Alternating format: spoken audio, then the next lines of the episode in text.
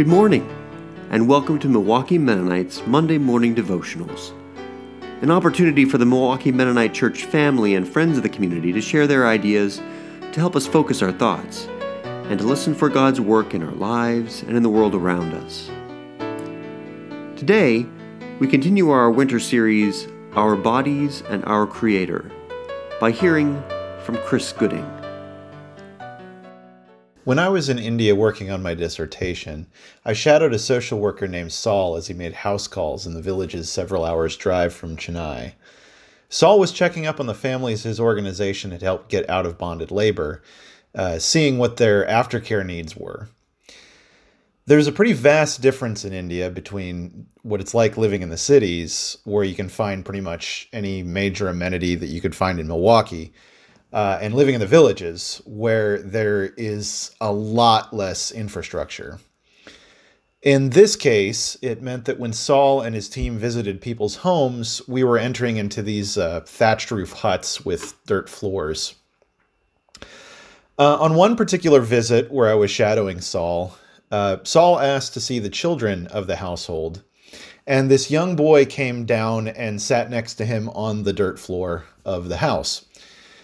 Saul reached out and he asked the boy to put his hand in Saul's hand. Uh, the boy did so. And immediately, what Saul did is he started rubbing the boy's hand. Uh, it seemed kind of like an odd gesture, but I knew immediately what Saul was doing. See, most survivors of bonded labor in South India are bonded as a family unit. And when they come out of bonded labor, they're just dirt poor. And so it's very tempting for them to have an all hands on deck sort of attitude. Everyone in the household is out working someone else's field for the sake of their economic survival, including the kids in the household. And that's understandable, but without a decent education, the kids in the household are simply going to continue to occupy the same easily exploitable social standing that their parents currently do and so it creates this this sort of cycle of exploitation generation after generation if you don't provide education for these households. And everybody involved in this scenario knew this. Saul as the social worker understood this the family understood this. And so it created this sort of uncomfortable situation where the parents know they should be sending their kids to school the, the same schools that the social workers arranged for their kids to go to but they might ask their kids to drop out of that school so that their kids can work in the fields with the rest of the family so that they can just get by. And that situation, that that sort of economic compulsion on this family, set up this weird and awkward dance when the social workers come to visit. You know, you can ask if the kids are in school, and the families are tempted to say yes, even if they just ask the kids to drop out and work in the fields with them. So when Saul came in and he sat down and he asked this boy to put his hand in his hand and he rubbed his, that boy's hand, Saul was trying to avoid that uncomfortable dance, um, that uncomfortable situation where the families are tempted by their economic circumstances to lie to Saul. He was trying to assess whether the hand, the boy's hands were soft when he was rubbing his hands, indicating that he had been hitting the books day after day if his hands were soft. Or if his hands were coarse, that would mean that his he had been working in the fields day after day. Uh, it turns out the ha- the boy's hands were soft. He'd he'd been studying. Saul's gesture reminded me how much our labor disciplines our bodies. It forms our habits, it shapes our outlooks on life, and it even molds our bodies into one form or another. It gives us what you might call scholars' hands, or it gives us field workers' hands, as you know Saul was trying to assess in this this boy's situation. This is why it isn't surprising that the Bible talks so much about labor when it talks about creation. In fact, the first creation story in Genesis is entirely about labor.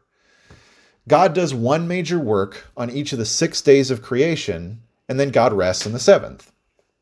This also means that the crowning achievement of God's creation in the first creation story is rest.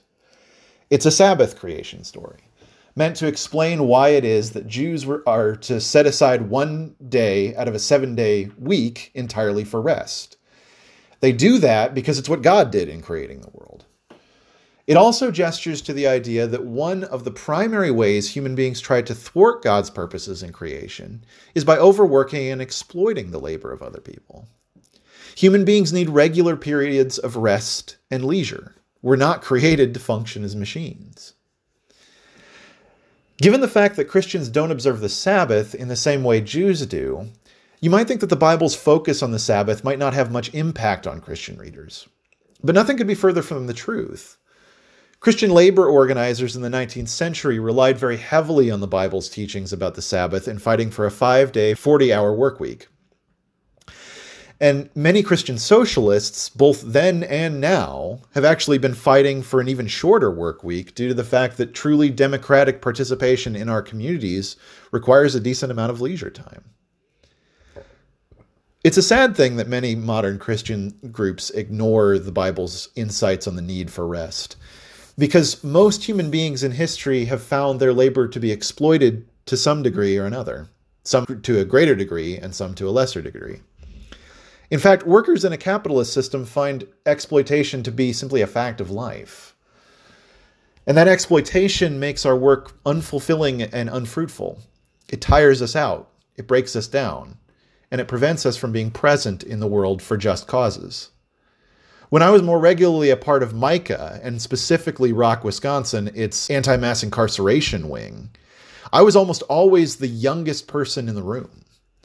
A significant amount of MICAH's most active membership is retired. And there's a reason for that. It's because most individuals who work for a living don't have the leisure time to be involved in, in the same way in which those retirees were. It shouldn't be that way. There's a lot more I could say about creation and work, and I hope to get a chance to explore the topic more in the future. But for now, I'll leave you with this. How do you find that your work disciplines you, forms your body, forms your habits, forms your outlook on the world? How do you find the work that you do disciplining the people around you? And where do you see the dangers of exploitation arising, either in your work or in the work of others around you? Thank you, Chris. If you have a devotional to share with us, a thought, a poem, a song, whatever you think would be helpful for us to briefly hear on a Monday morning, please let me know. We'd love to hear from you. And now, a blessing as you go. We live in a world obsessed with money and power, a world where your body is a commodity. I pray that you remember that your body was created to do and be many things. Your body is amazing. Your body is wonderful and beautiful. Yes, your body was meant for working, but it was also meant for resting and for playing and for learning. Your body is a gift just as you are a gift. And the gifts of your body can serve as an example of the gifts of our Creator. May you remember that. May you know that. And may you see that in those around you as well. Amen. Milwaukee Mennonites Monday Morning Devotional was created for Milwaukee Mennonite Church.